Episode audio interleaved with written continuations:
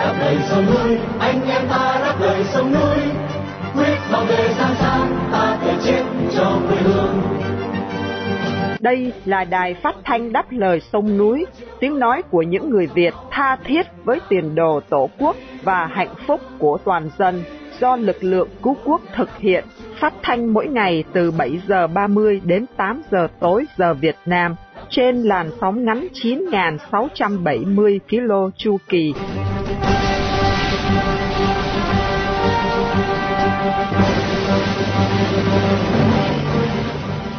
Hải Sơn xin kính chào quý thính giả trong buổi phát thanh hôm nay thứ sáu ngày 30 tháng 6 năm 2023 và là buổi phát thanh lần thứ 4430 của Đài Đáp Lời Sông Núi.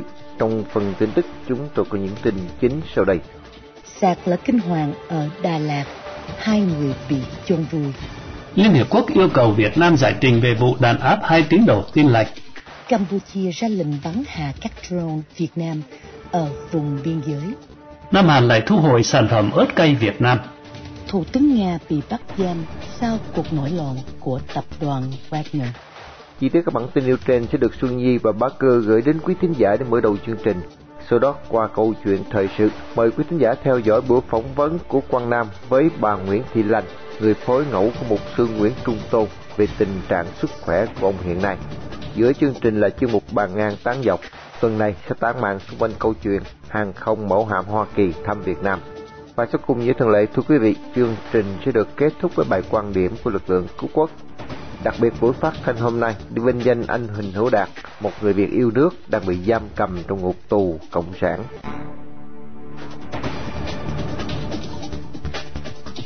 Mở đầu chương trình, mời quý thính giả theo dõi phần tin tức sẽ được Xuân Nhi và Bác Cơ trình bày sau đây.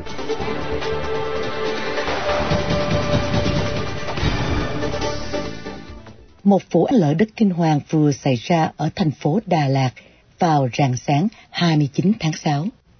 Chôn vùi ba căn nhà khiến hai người chết và nhiều người bị thương. Nguyên nhân chính yếu là mưa lớn trong những ngày qua, gây ngập lụt tại nhiều khu vực. Nơi xảy ra vụ lở đất là công trình đang xây dựng ở đường Hoàng Hoa Thám vào lúc 2 giờ rưỡi ngày 29 tháng 6 bờ ta luy dài 50 thước, cao khoảng 30 thước. Bị đổ sập kéo theo nhiều khối đất đá đổ sập xuống ba căn nhà dưới thung lũng. Bảy người đang ngủ trong nhà bị vùi lấp dưới lớp đất đá. Sau nhiều giờ cấp cứu, năm nạn nhân được cứu thoát ra ngoài. Còn lại hai vợ chồng công nhân quê ở Phú Yên đã bị thiệt mạng và thi thể của họ được tìm thấy sau đó. Văn phòng Cao ủy Nhân quyền Liên Hiệp Quốc đã công bố lá thư của bốn báo cáo viên về vụ Công an Việt Nam đàn áp hai tín đồ tin lành ở Tây Nguyên trong năm 2022. Bức thư chung đề ngày 28 tháng 4 của báo cáo viên về tự do tôn giáo được công bố sau khi Bảo quyền Việt Nam không trả lời sau 60 ngày. Lá thư đề cập đến lực lượng an ninh Việt Nam đã không cho xuất cảnh, bắt giữ và đánh đập hai thành viên ECEBAN và EQNE e của Hội Thánh đứng khoai Tây Nguyên khi hai người này lên đường tham dự hội nghị tôn giáo về niềm tin Đông Nam Á được tổ chức ở Bali của Indonesia vào đầu tháng 11 năm ngoái. Theo lá thư, ông Ikunie bị an ninh phi trưởng Tân Sơn Nhất không cho xuất cảnh vào ngày 6 tháng 11 trên đường về nhà ở huyện Khổng Bốc. Ông bị an ninh tỉnh Đắk Lắk bắt giữ mà không có lệnh bắt của Viện Kiểm sát. Trong thời gian bị giam giữ trong đồn công an tỉnh từ chiều cùng ngày đến tối ngày hôm sau, Ông bị ta hỏi liên tục trong nhiều giờ mà không có sự hiện diện của luật sư. Đối với trường hợp của ông Isi Eban, ông bị an ninh phi trường Tân Sơn Nhất bắt giữ khi đang làm thủ tục xuất cảnh sang Bali vào ngày 6 tháng 11. Ông bị an ninh tỉnh Đắk Lắk đưa về giam giữ trong cùng ngày, bị tịch thu mọi giấy tờ, điện thoại và tiền bạc mà không có lệnh bắt của Viện Kiểm sát. Trong thời gian bị giam giữ hai ngày một đêm, ông Isi Eban bị tác khảo về mục đích tham dự hội nghị trong khi bị công an thẩm vấn, ông bị đánh với nhiều vết thương trên mặt và đầu.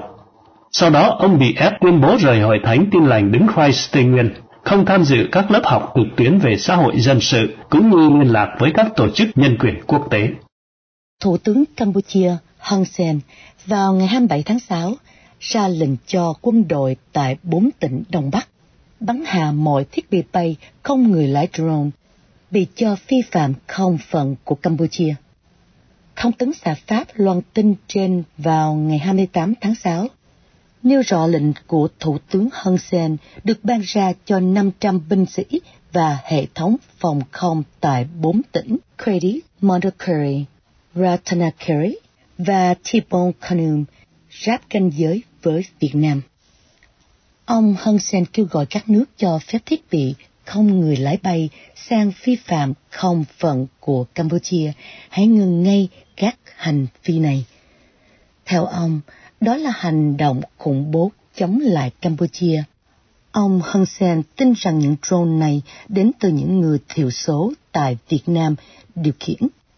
Tuy nhiên, giới chức trách Việt Nam đã bác bỏ cáo buộc này. Thủ tướng Hun Sen còn nói thêm là khí tài quân sự được gửi đến bốn tỉnh nói trên không chỉ dùng vào việc bắn hạ các thiết bị bay không người lái, mà còn để truy lùng những người trốn chạy từ Việt Nam sang ẩn nấu trên đất chùa tháp.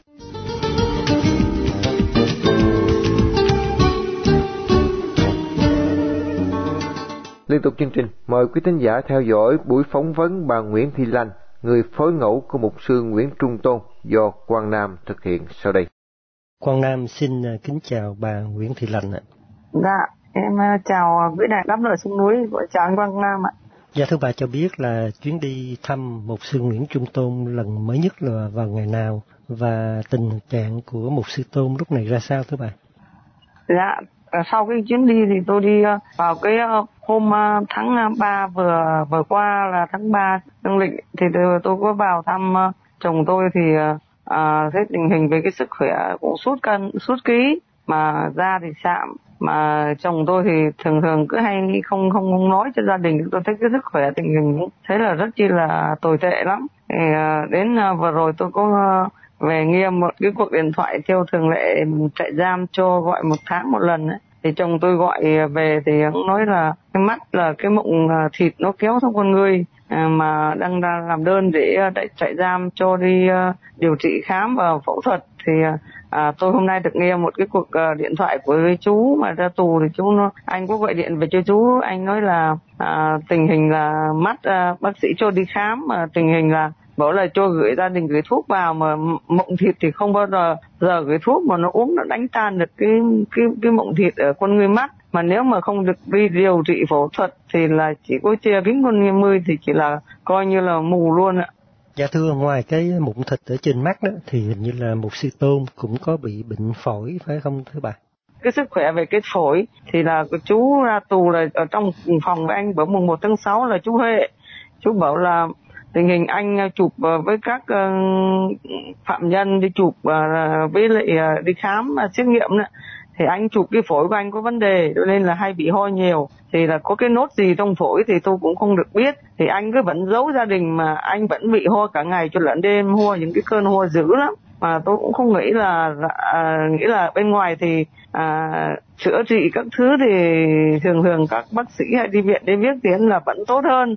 Nhưng ở trong trại thì cái sự áp chế mà có nhà cầm quyền cộng sản thì họ muốn những các cái tù nhân lương tâm họ cũng không muốn cho điều trị để khỏi rồi rồi khỏe rồi, rồi về rồi thế nọ thế kia. Cho nên là chắc có lẽ tôi nghĩ rằng cái sự y hiếp của trong cái trường hợp của chồng tôi là đang hiện nay vẫn không được đi điều trị à, đến viện mà từ viện mà mà ở tỉnh trong chỗ chồng tôi ở là cách 45 cây ừ, số. Mà thường thường là à, tôi nghĩ là nếu mà họ mà cho chồng tôi đi điều trị thì gia đình nhà tôi kiêm phí thì tôi chạy vậy vay mượn để cho chồng tôi điều trị để điều trị chăm sóc. Nhưng mà không biết là chồng tôi lại cũng à, để cho bác sĩ ờ, gửi, gửi thuốc vào thì tôi tới đây để hai con trai tôi sẽ tiếp tục vào. À, hai hai cháu con trai là bay vào để xem tình hình bố sao. Rồi tôi ờ, tiếp tục tháng sau tôi sẽ vào ôi tình hình cái sức khỏe nào chứ còn hô mà kéo dài quá thì vẫn một phần là cái phổi do hậu covid 19 nó di chứng nó để lại rất chi là nguy anh ạ Dạ cho đến ngày hôm nay đó thì à, quản giáo trại giam có cho một sư tôn đi à, đi chữa bệnh hay là khám sức khỏe gì không thưa bà? Có cho đi khám, hôm nay tôi nghe chính thức là họ cho đi khám rồi. Nhưng khám ở trong trại giam chứ không được đi khám trên cái bệnh viện ở tỉnh huyện gì cả.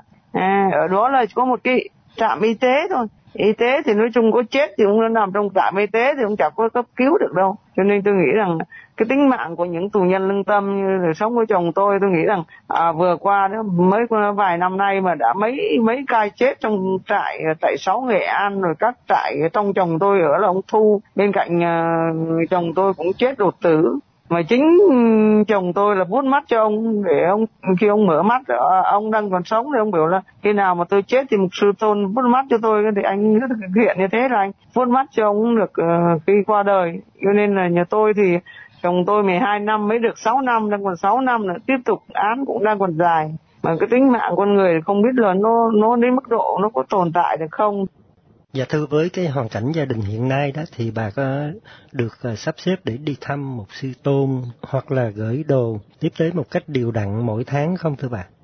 Dạ gia đình thì ờ, vẫn phải tạo điều kiện để gửi ờ, vào đó chưa vừa tiền vừa quà theo bưu điện đó, đường bưu điện Việt Nam thì gửi vào tận trại thì cái phần nhận thì tôi không biết được nhận đầy đủ, không biết thì tôi cứ gửi theo tháng ký đấy. Cái thường thường tôi một năm chỉ được một vài lần đi vào cái bệnh xương khớp của tôi, nó bị thoát bị đĩa đệm đi lại nó rất khó. Ngồi lên xe tàu như rất rất chi là đau cho nên không thể ngồi được lâu mà đi được nhiều. Nên giờ có con cái thì nó sắp xếp rồi tôi mới đi vào cho nên là lần này đang sắp xếp cho vào thăm bố cái tình hình cái sức khỏe thế nào để mà cái áp lực để về chạy giam cho chồng tôi đi đi điều trị sớm nhất. Chứ mà tình hình như đi gia đình tôi rất lo. Dạ thưa còn à, cuộc sống của gia đình bà ở địa phương đó thì à, lúc này bà và các cháu có thường bị à, công an họ khủng bố hay là làm khó dễ gì nữa hay không thưa bà? À, dạ thưa anh là năm 2019 20 là coi như là vào ngày mùng 1 tháng 6 2020 là có uh, một toán an ninh không biết là tình hình sao mà đến chặn mà khóa cửa cổng gia đình nhà tôi đó thì là không cho vào 30 rồi gia đình nhà tôi không được đi ra khỏi nhà không đi chợ được không mua đồ ăn được là khó cổng là không cho mẹ con tôi ra khỏi nhà. Đó là một hôm, đó là có một phái đoàn của đại sứ quán mỹ, họ đi về thanh hóa, ở nơi quê chúng tôi, đi để khảo sát cái khu kinh tế gì chứ không phải đến thăm chúng tôi. Nhưng mà thực tế họ cứ sợ mẹ con chúng tôi đi đi gặp đại sứ quán, mà thực tế là an ninh đứng lực lượng đầy cổng và đi ra là đánh côn tôi là trọng nghĩa bị gãy cả răng cái răng khôn. Nói chung là đây là một cái vấn đề mà tôi nghĩ rằng rất chi là là bức xúc. Tôi cũng đưa ra cái tiếng nói này mà thật ra là à, cứ mỗi một lần phiên xử của tù nhân lương tâm thì lại đến áp chế tôi. Bữa giờ tôi không được đi đây đó. Ba bốn người đến. Dạ thưa trước ờ, khi ờ, chấm dứt buổi phỏng vấn ngày hôm nay đó thì ờ, bà có điều gì muốn nhắn gửi đến quý thính giả của Đài Đáp Lời Sông Núi không ạ? Dạ, tôi ờ, cũng có một uh, lời uh, cũng đề nghị với uh, đài đáp lời sông núi uh, cũng uh, tới quý đài là à, vì gia đình của tôi là cái cái điều kiện rất chi là khó khăn về cả cuộc sống mưu sinh. Rồi tôi là người đau ốm mà con tôi lại khuyết tật chồng tôi ở trong tù mạng sống thì nó mong manh.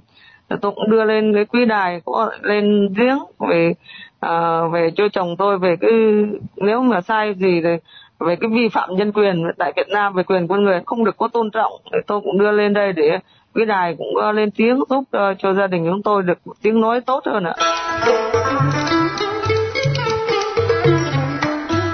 Bàn ngang tán dọc. Bàn ngang tán dọc. Bàn ngang tán dọc.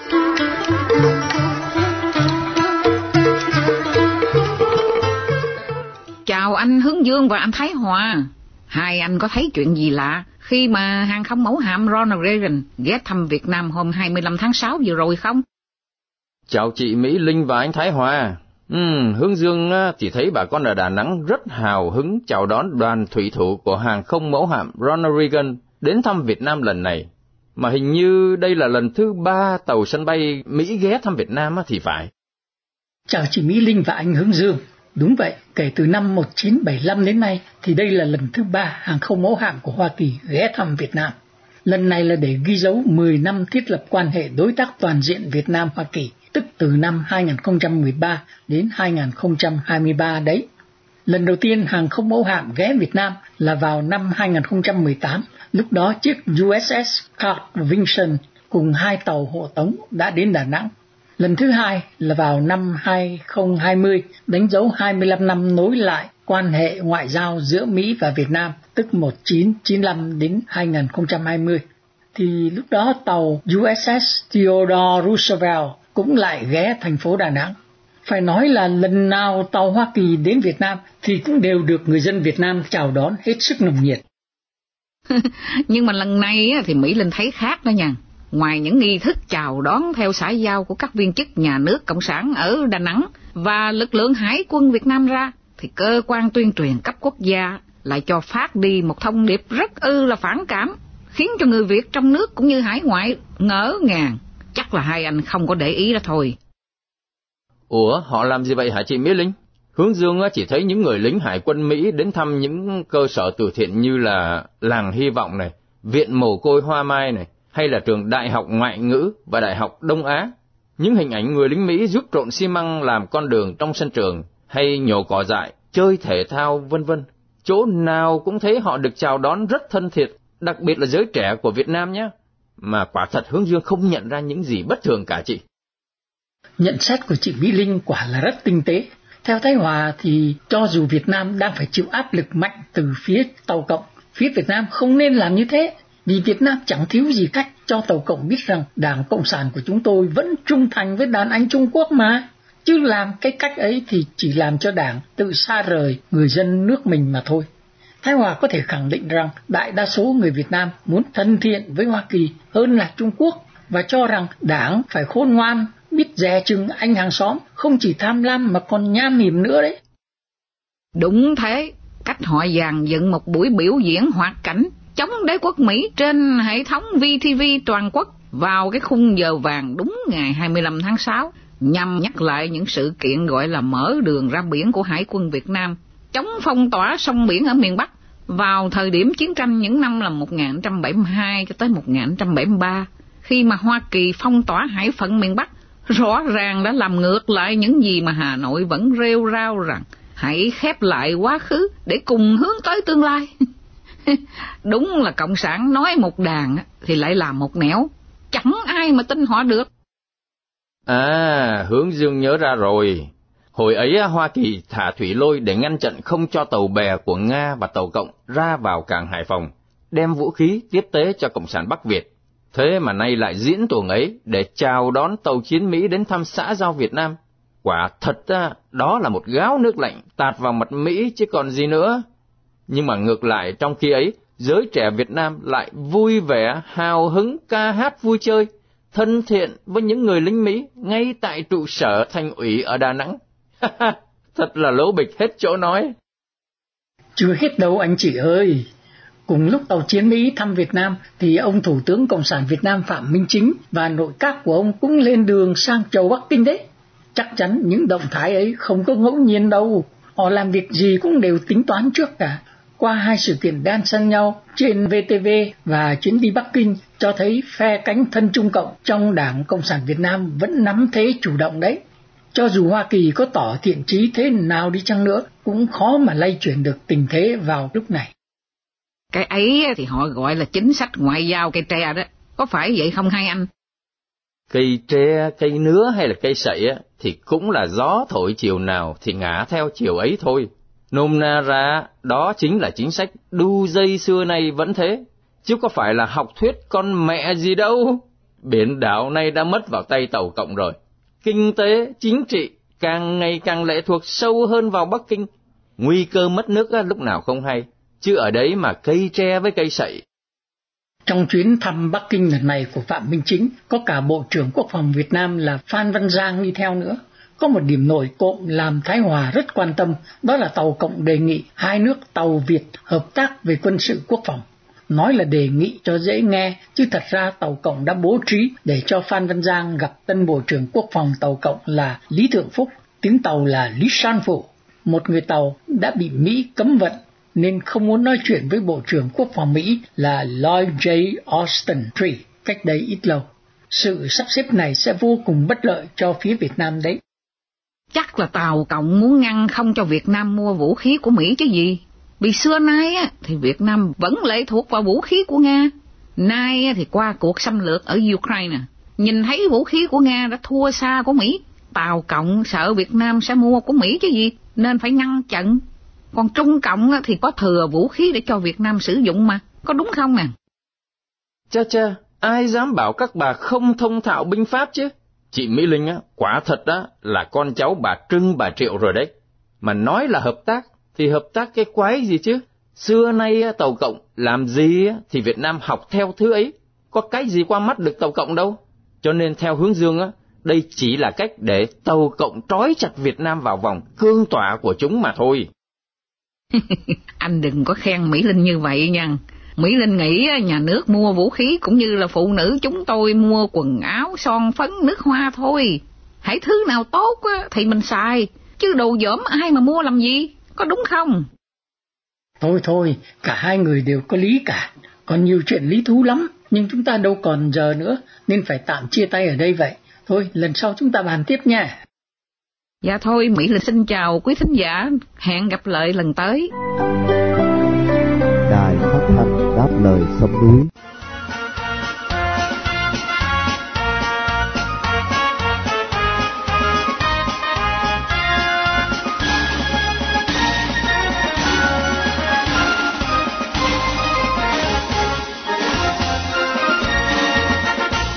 Sự kiện binh đoàn lính đánh thuê Wagner dưới sự lãnh đạo của Prigozhin kéo quân từ Ukraine chiếm tổng hành dinh bộ chỉ huy đặc khu miền Nam và trực chỉ tiến quân đe dọa thủ đô Mạc Tư Khoa, nói lên những hiểm họa và sự bất ổn của các chế độ độc tài khi so sánh với các chế độ dân chủ.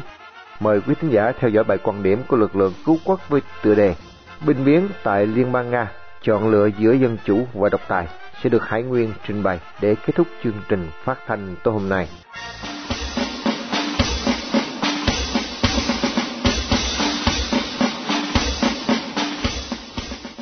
Thưa quý thính giả, ngày thứ Sáu 23 tháng 6 vừa qua, thế giới bàng hoàng khi nghe tin Prigozhin, lãnh tụ của binh đoàn lính đánh thuê Warner, đã âm thầm kéo quân từ lãnh thổ Ukraine bất ngờ chiếm đóng tổng hành dinh bộ chỉ huy đặc khu miền Nam của quân lực Liên bang Nga, và binh đoàn này đang thẳng tiến đe dọa thủ đô Mạc Tư Khoa, chỉ còn cách 200 cây số mà không hề gặp sự cản trở đáng kể nào từ giới quân sự Liên bang Nga.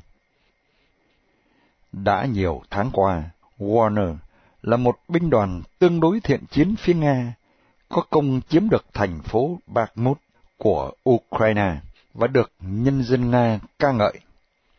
Tuy nhiên, sự nổi loạn của binh đoàn này là một đòn chí tử vào khả năng lãnh đạo và duy trì quyền lực của nhà độc tài Putin, cũng như làm suy giảm trầm trọng tinh thần của quân đội Liên bang Nga đang đối đầu với chiến dịch tổng phản công của Ukraine. Trước tình thế này, các lãnh tụ thế giới tự do phải họp khẩn vì Liên bang Nga là một cường quốc hạt nhân hàng đầu. Nếu bất ổn hoặc tan vỡ, thì làm sao bảo đảm sự an toàn của loại vũ khí hủy diệt này? Nếu binh biến tại Nga, thì kiều dân và các sứ quán của họ sẽ ra sao? Tổng thống Putin thì vô cùng chấn động, đã phải xuất hiện trên truyền hình và truyền thông lên án động thái này của Prigozhin là phản quốc và sẽ trừng phạt thẳng tay. Tuy nhiên, chỉ trong vòng vài giờ, thì thế giới nhận được tin từ một đàn em của Putin là Tổng thống Belarus Lukashenko, là ông ta đã làm trung gian hòa giải giữa Putin và Prigozhin. Prigozhin ra lệnh cho binh đoàn ngưng tiến về Mạc Tư Khoa và rút quân về căn cứ thế giới chưa biết toàn diện thỏa thuận bí mật giữa Putin và Prigozhin, nhưng có các điểm chính sau đây. Thứ nhất, Putin đồng ý Liên bang Nga sẽ không truy tố hình sự Prigozhin bất cứ tội nào liên quan đến cuộc binh biến. Thứ hai, Prigozhin sẽ lưu vong tại Belarus. Thứ ba, những thành viên binh đoàn Warner tham gia thẳng tiến mặt tư khoa cũng được miễn truy tố. Và thứ tư, những thành viên khác của binh đoàn sẽ được sát nhập vào quân đội chính quy của Liên bang Nga. Nếu họ đồng ý, hoặc họ có thể di chuyển đến Belarus hay trở về với gia đình. Câu hỏi chúng ta cần nêu ra là tại sao những chế độ độc tài bề mặt thì phẳng lặng, nhưng bên trong lại hàm chứa nhiều bất ổn như thế khi so sánh với các chế độ dân chủ. Câu trả lời rất rõ là độc tài đặt nền tảng trên bạo lực và phi pháp trong khi dân chủ đặt nền tảng sự đồng thuận và luật pháp nghiêm minh. Putin như một nhà độc tài xem thường luật pháp, không những trong nước mà ngay cả tại hải ngoại, đã nuôi dưỡng và bảo trợ cho binh đoàn Warner, một tập thể lính đánh thuê gồm nhiều thành phần bất hảo, vi phạm các tội hình sự và tù nhân trong các trại giam được hứa hẹn nhiều quyền lợi nếu tham chiến tại Ukraine. Binh đoàn này đã giúp cho Liên bang Nga tại các chiến trường Syria, Libya, Cộng hòa Trung Phi, Mali và bây giờ tại Ukraine. Các tay súng này áp dụng các thủ thuật vô cùng dã man tàn ác, ngang nhiên vi phạm các công ước quốc tế. Một mặt, họ được Liên bang Nga chống lưng, mặt khác Putin có thể hoàn toàn chối trách nhiệm vì họ không trực thuộc quân đội hoặc chính phủ Nga. Binh đoàn này ký kết những giao kèo vô cùng béo bở với các nhà độc tài tại các quốc gia Phi Châu và được trả bằng Mỹ Kim, bằng quặng mỏ vàng, dầu hỏa, quặng sắt. Prigozhin trở thành một trong những tài phiệt giàu nứt vách của Nga. Tất cả những điều trên đều không thể xảy ra trong một chế độ dân chủ chân chính như tại Hoa Kỳ, các quốc gia Âu Châu, Nhật Bản, Nam Hàn, Đài Loan chẳng hạn. Vì cả bạo lực lẫn những hành động phi pháp đều sẽ bị pháp luật chế tài nghiêm minh. Khi Prigozhin và Putin không còn tin tưởng nhau nữa, thì cả Prigozhin lẫn Putin đều tìm cách thanh toán nhau bằng bạo lực, vì cả hai đều chỉ hiểu bạo lực là ngôn ngữ duy nhất. Sự giải quyết bằng đồng thuận và pháp luật nghiêm minh không nằm trong kho ngữ vựng của họ. Chính Prigozhin và đồng bọn cũng chấp nhận rằng, tuy được miễn tố trên nguyên tắc, nhưng liệu mạng sống của họ có thoát khỏi những đòn phép phi pháp của Putin hay không là một vấn đề khác. Các chế độ độc tài đều tương đồng trong bản chất bạo lực và phi pháp. Đảng Cộng sản Việt Nam trong quá khứ đã thi hành các cuộc đàn áp bất chấp hiến pháp, luật pháp và công pháp quốc tế như Nhân văn Giai Phẩm 1955, 1958, Cải cách ruộng đất 1953, 1955. Các trại cải tạo quân cán chính Việt Nam Cộng Hòa sau năm 1975, thảm sát đồng bào Huế Tết Mậu Thân năm 1968, tổ chức bắt cóc Trịnh Xuân Thanh tại Đức đưa về Việt Nam năm 2017, huy động hơn 3.000 công an vũ trang, đàn áp nhân dân xã Đồng Tâm, chỉ gồm khoảng 8.000 dân, và hành quyết cụ Lê Đình Kình, không cần xử án năm 2020, vân vân và vân vân.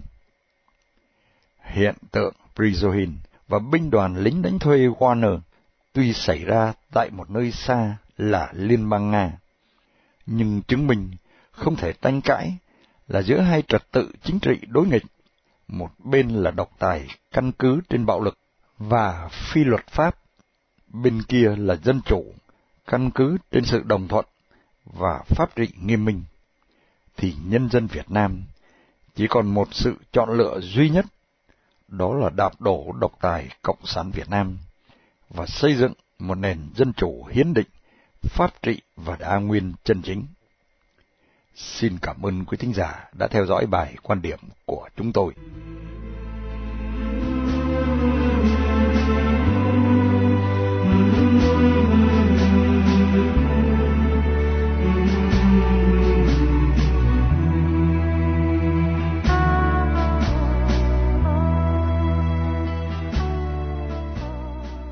Trước khi chia tay trong buổi phát thanh tối nay, mời quý thính giả cùng Đại đáp lời sông núi nhớ đến anh Huỳnh Hữu Đạt, sinh năm 1970, bị bắt ngày 1 tháng 2 năm 2017 với bản án 13 năm tù giam.